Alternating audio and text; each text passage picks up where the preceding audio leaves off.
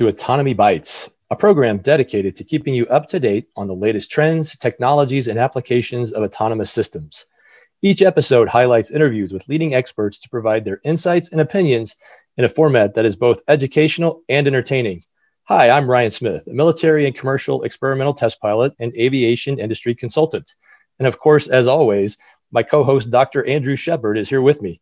Andrew is the executive director and chief scientist of Unmanned Aerial Systems, or UAS, at Sinclair College National UAS Training and Certification Center, located in Dayton, Ohio.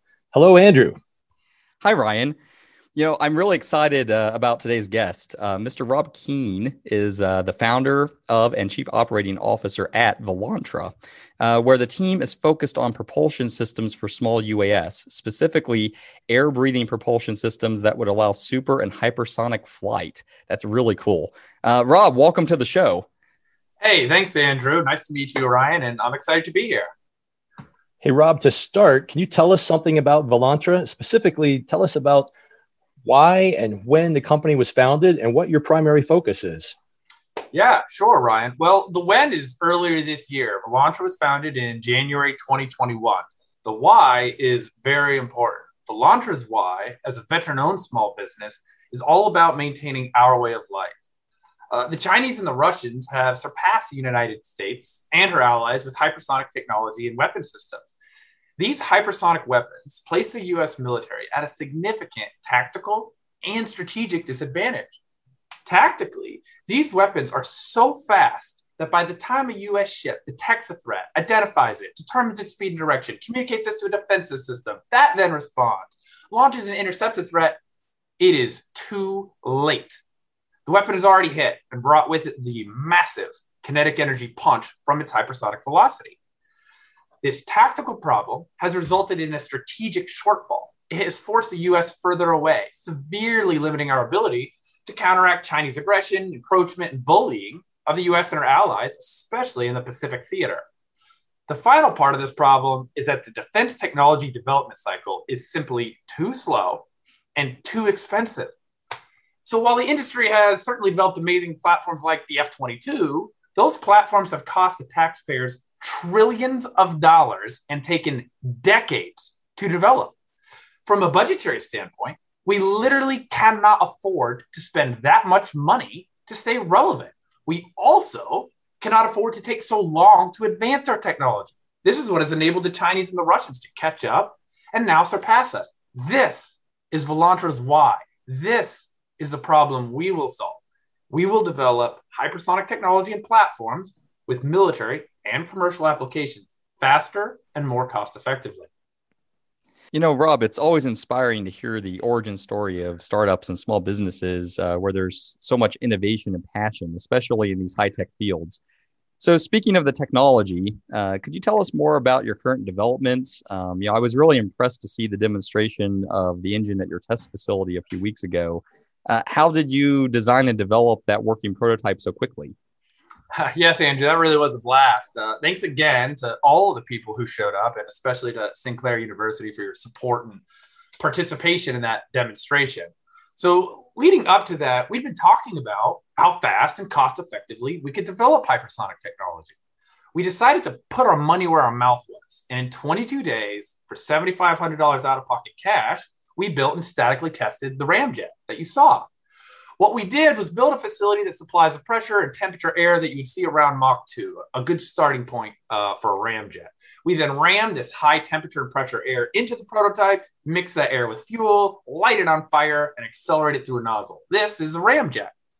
The way we are able to do this so quickly is by first conducting the research and development, the analysis, the computer simulations. But rather than take two years to get the perfect computer simulation, we take two days to get the 80% answer.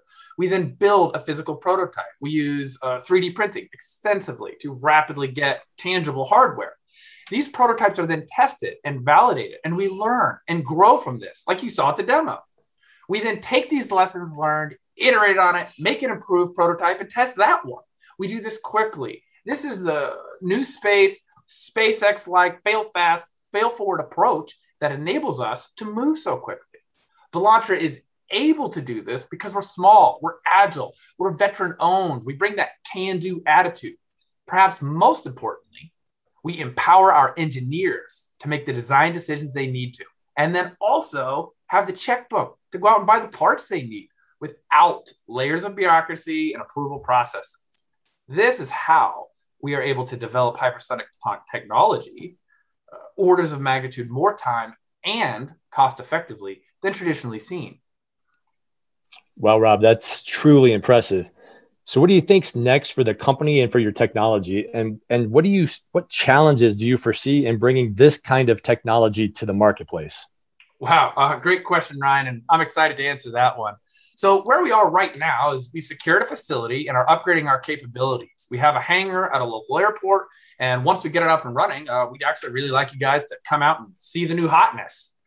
Uh, technologically, Volantra is using a turbine-based system, a jet engine. So we've purchased a jet engine and we are putting together a fuel system, an inlet and afterburner for it.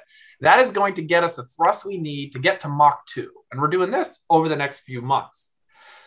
As for the applications for the tech, for Volantra, even the sky is no limit. Right now, the commercial drone market is exploding with companies like Amazon and Uber driving development.